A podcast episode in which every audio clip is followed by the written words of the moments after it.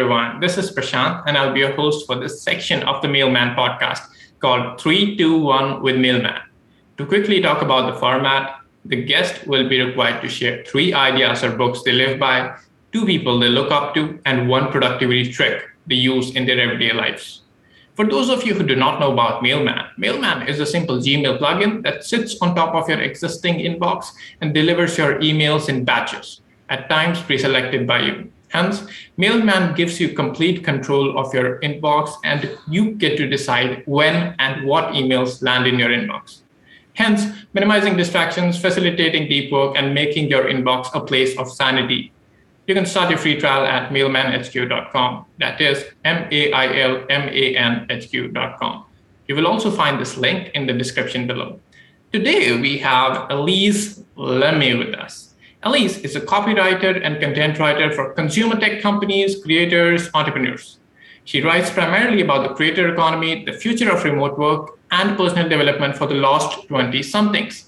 She's written for consumer tech startups that have raised millions of dollars from investors such as Naval Ravikant, Sequoia, and Homebrew. Her past clients include OnDeck, Think Nimble, Knowable, Branch, and The Org.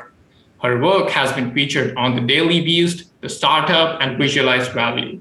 He has also done collaborations with prominent online traders such as Matt D'Avella, Jack Butcher, and Bajay Mulenga.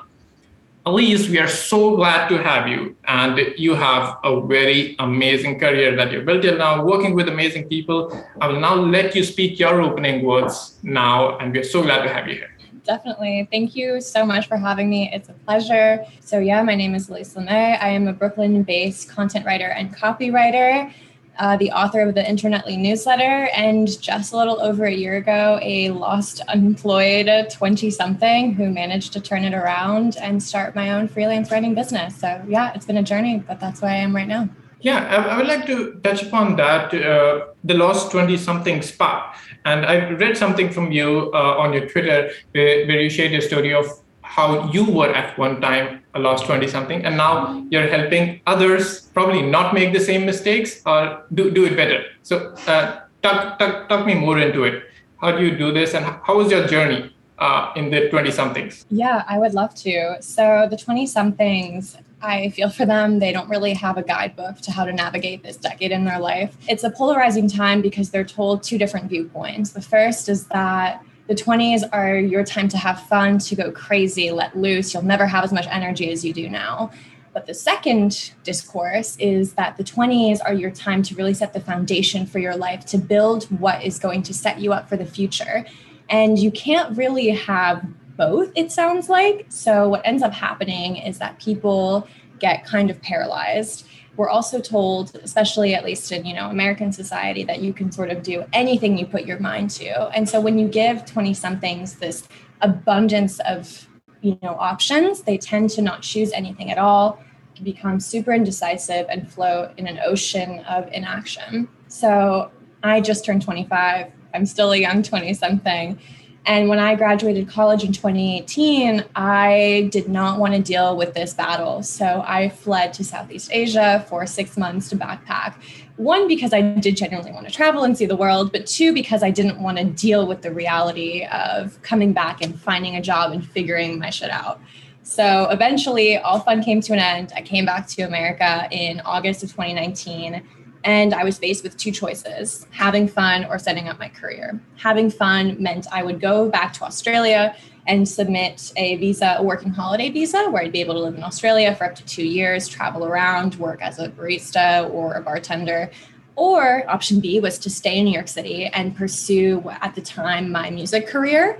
And it was a very difficult time in my life. I felt really challenged, and I ended up going with option B, which was choosing the career. I ended up getting two jobs and an internship uh, in New York City to, you know, support my freelance or not my freelance, my writing, my music journey. Sorry. And yeah, for about six months, I, I worked. I would wake up at 4 a.m. to open a boxing studio, and then I'd close the bar at 4 a.m. I'd work 24 hour days, and I just got sucked into the idea that you have to work really hard in your 20s. So that's sort of how I got there. Would you like to know how I got out of it? Or yeah, yeah, sure. Uh, go ahead. Yeah. So, you know, COVID hit March 2020 and all of those jobs were gone in an instant. To make a long story short, I had pretty much a quarter life crisis, realized writing was not at, or music, sorry, was not at all what I wanted to do. And I came back to writing. I always used to journal as a kid, but I just didn't know how to make a career out of it. But I decided I was going to start. And I started applying to fellowships at BuzzFeed, Vox, and other places like that. Okay, that's nice. And uh, I really relate with you on the point where you mentioned that uh, the early 20s face this dilemma that uh, do you have fun right now or do you build your career right? And uh, the easier option is, of course, having fun. And if you have a comfortable life already and your parents are serving for you, then you're more likely to take take the having fun option because you feel it's fine, like I'm being taken care of, I can just have fun. Why do I need to work? But then it's really hard to take the hard option of building your career. But that's actually the right option because your parents are not going to fend for you forever. Eventually, you will need to take care of yourself, uh, mm-hmm. and that is something that people need to realize. And I'm glad that you realized that at that point. And it's amazing to see the stark contrast between you know the alice uh, that was interested in having fun. And then someone who was working really really hard because she felt that okay this is the way to make it right? So i love that. Uh, besides uh, another question that's coming up in my in my mind that i will ask you before we jump into the format of the podcast. So you have worked for and worked with amazing companies amazing organizations and amazing amazing people. So how you have you managed to do that? Because you're just 25 uh, do you, how did you make your connections in this industry? How do you reach out to these people? How did you make your presence felt? Yeah, absolutely. I feel to answer that question, I'll just pick up where I started off with my last answer. So, had my quarter life crisis, realized I wanted to ditch music, go into writing. I started applying to fellowships at big media companies. But because I had no experience, didn't go to journalism school, uh, had yeah no connections whatsoever, I got rejected from every single position. So that was fun. But it also was a big wake up call. It was frustrating because I knew that this was a career I could be good at, but no one was letting me in. And then I realized, thanks to the internet, that you really don't need to wait around for gatekeepers to let you in. So, what I started doing is I published on horizontal social networks. So, for me, that meant Medium and Twitter. I started with one article a week. That was my one goal. I didn't even know how to, I wasn't a very good writer even back then. I was still figuring out the ropes but one article a week was where I was going to start. And from there, it started a flywheel where things started to happen. So I started posting on Medium. Publications started reaching out to me, asking if they could feature my article. That was a sign that maybe there was potential there. I started pitching other companies, and I got my first pitch accepted at the Daily Beast. And that was a huge day for me because it showed me that, yeah, this was possible if I kept going. I hired a freelance writing coach, which was one of the biggest, scariest investments of my life, but it showed that I was really serious about pouring in the money to make this work. And, you know, as a result of working with a coach who taught me how to properly cold pitch clients, how to define my niche, how to be a good freelancer, paired with just writing consistently and building an audience, it wasn't long until I started to build a small digital footprint for myself that started growing. So really what I can credit it to is not being afraid to look a little silly and to not be good at something when you first start. So if you look at my first articles, they're not very good. And I would pitch companies that were way out of my league.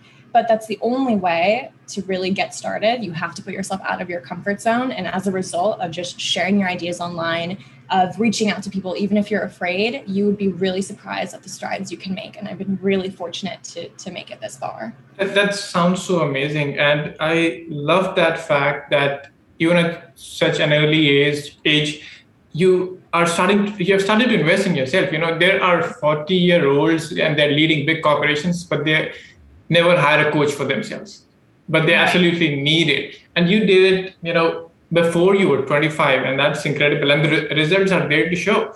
So it's definitely recommendable for anyone to hire coaches and hire people who are better than themselves to teach them their profession. Like for you it was writing for someone else it can be managing people or leading a company different things you know.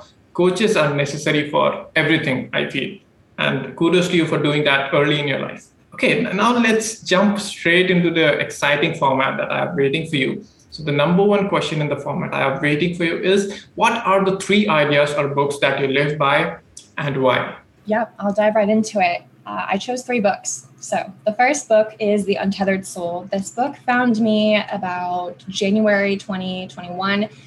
I was in a difficult place, to be honest. Uh, you know, even as a freelance writer, you know, owning your own business, it's really easy to get burnt out, to tie your intrinsic value into the work that you produce.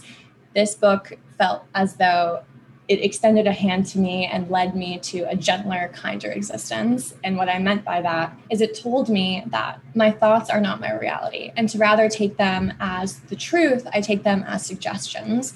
So I'm able to disassociate from what we call the monkey mind and be a lot kinder to myself and realize that in people, there's two two entities there's one that speaks and the other one that listens and you are the one that listens to the voice so this was a really helpful, you know, it just helped me get less stressed, be more objective, and help me out of a difficult time in my life. The second book is You're a Badass by Jen Sincero. I hesitated to put this one in because I don't really agree with a lot of what she says in the book. She can be a little bit insensitive at times but I have to credit her with kind of giving me a kick in the ass to do things that I really wanted to do.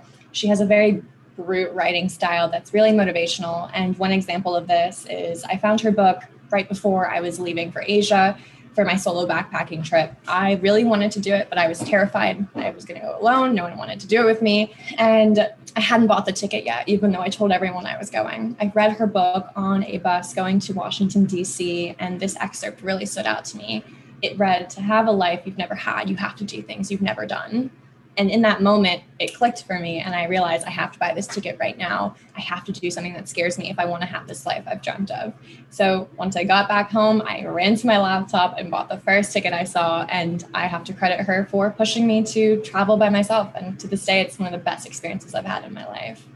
The third book would be On Writing by Stephen King. I mean, this is a classic for all writers of all kinds it taught me so many amazing lessons. The first is that, you know, all writers, you just have to get started now. You can't wait around till you have the perfect desk, the perfect idea, the perfect story. You just have to get started. Secondly, that all writing is bad at first. There's no such thing as a good writer, really. You all have to start with a pretty shitty first draft, and it's just good editing. And my third favorite lesson from him is you have to write with the door closed and rewrite with the door open. So you write a really bad first draft that's just for you. And then when you edit, you open the door to the general public and you rewrite with them in mind. And it's a fabulous story. He's a great storyteller. Highly recommend. Yeah, so th- those are three really amazing recommendations. So the first book that you shared, The Untethered Soul, and that helped you, uh, that lent you a hand in a difficult time and helped you differentiate between your thoughts and yourself. And you are not not your thoughts because a lot of people feel that okay, we are our thoughts, and that that just takes them down a rabbit hole that they feel okay, we don't feel good because the thoughts aren't good. But you need to differentiate that you're different, and you can choose to refuse your thoughts as well. That okay this is not a thought that i want. And you know manage them move them around. It's possible you know. So that's that's something that that book talks about. So the next book that you mentioned was was written in a very brute style. And i feel that th- these kinds of books are also somewhat necessary. You know these books carry very strong language and make the points hard that okay this is this and this is this. And you need these kinds of books uh, to have some rules in life that these are rigid rules. I'm not going to compromise on these things. And these are the only books that can serve as a wake up call for a person that's sleeping, right? Mm-hmm. It, it just goes hard on you that, okay, this is the truth.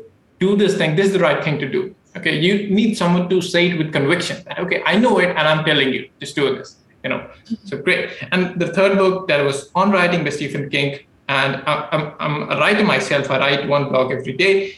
So I totally recommend this. And another book, which is on, on a similar name, it's called On Writing Well uh, by William Zinsser. And that's also very incredible. Uh, both these books are really good. Uh, if you want to better your writing, uh, then definitely get these books. So, my next question to you is Who are the two people that you look up to the most and why? Right. So, I think for every person who has a role model or an inspiration. It's important to have two different types of role models. The first is someone who is at the pinnacle of their career, has quote unquote made it. And then the second person is someone who is only a few steps ahead of you, someone that you can really identify with and see yourself in their footsteps. So for me, those two people, firstly would be Ava Gutierrez. She is my old freelance writing coach. I worked with her about a year ago. When I was a brand new writer, I had zero clients, zero experience, uh, zero confidence in myself or my abilities whatsoever. She taught me everything I know, and more than anything, gave me the confidence and belief that I could do this. And for that, I really admire and respect her. She is someone that has accomplished great things with her freelance writing business. She's a six figure writer, she's a coach to new writers. She works with amazing clients and is just a very well put together, thoughtful human being. And I see myself as her. I want to be her in a few years. So that's why she inspires me greatly. You know, she helps other people, you know, in their writing careers. And that's something I'd love to do too one day. The second person, the one who is at the pinnacle of their career, has really made it, would be Chris Do. He is the founder of The Futur, which is a sort of like media publication that teaches everything you know about freelancing. So he focuses on designers, but the principles of freelancing can bleed into all different industries. He is so smart, so well spoken, and I have learned so much from him in terms of negotiating, how to talk with clients, how to price yourself, why you're why you should be expensive in your services. And more than anything, Chris is a formidable life coach and at the end of it, freelancing is really not just about the business side, it's about the mental side as well. And he's taught me so many valuable lessons, such as, you know, obstacles are opportunities in disguise, to see challenges as a way to better yourself. And he's built something incredible. And yeah, that's the ultimate goal one day to have something like that, like a media, you know, publication where the end of the day we just help people learn how to be expensive learn how to be the best version of themselves and you know live the life they're supposed to. So yeah i commend chris for that. Very remarkable person. Yeah amazing. So those are two amazing people that you shared and i love that idea uh, that you should have one person who is just a few steps ahead and one person who is at the pinnacle so how how i i do it for myself is uh, i have some people who I look up to, who are close to me, who I can interact with directly, like face to face. And then some people who I cannot interact interact with, they're out of my league at this point. You know, I, they have a lot of followers, they're popular. So how, that's how I do it. But this is another, you know, kind of similar way, just someone who is at the pinnacle and someone just a few steps ahead. So great. Uh, thank you for sharing these people, and I am glad that you got these people in your life. So, my third and the last question today is what's the number one productivity trick that you find super helpful? Yeah, absolutely. So, I'm a little bit of a productivity junkie. I have added a lot of habits this past year to help boost my productivity. I've done everything from journaling to meditating to making my bed every single morning. But by and large, what has made the biggest effect possible in my life is I do not consume social media in the mornings. So right now it's 11:30 a.m. here in New York. I still have not looked at Twitter or Instagram.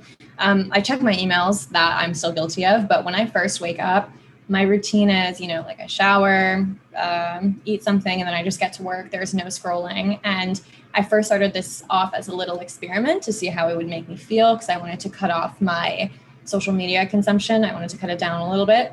And the first day I did it, I remember checking the time. It was 10:30 and I was like, "Holy shit, I'm already done with the major thing I had to do today." So, I just kept doing it and doing it and honestly, the productivity boost it gives you is unmatched.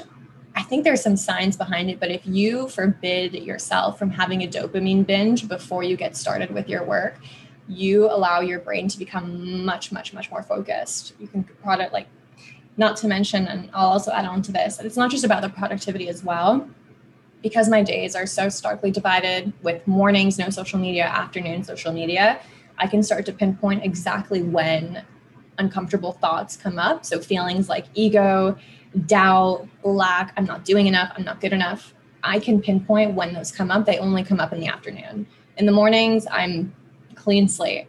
So not only does it allow you to mentally feel a lot more grounded and stable, I mean, when you don't have those plaguing those thoughts plaguing your mind, you're able to feel way better about your work, get a lot more done. And this is a trick that I will probably do for the rest of my life. I highly recommend it. Uh, at least this is absolutely brilliant. And I can say this because uh, this is one trick that I practice myself. You know, and I, I call this the no inputs rule in the morning. So I don't get any inputs in the morning, whether that's from emails or social media or anything And I've, I've also recently started to do this.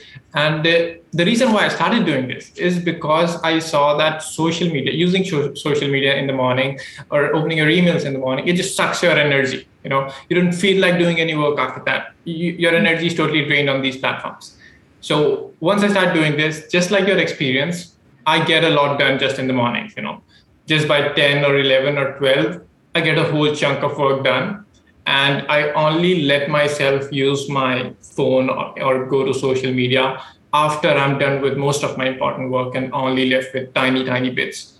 And this is absolutely brilliant. And if, if it works for the two of us, I think it can work for anyone. People should try this technique of keeping their mornings away from their phones and not taking any inputs, whether that's from social media, because I feel that uh, social media actually gives you these dopamine hits hits in different formats, whether it's from the posts that are there or the, form, the notification that you get.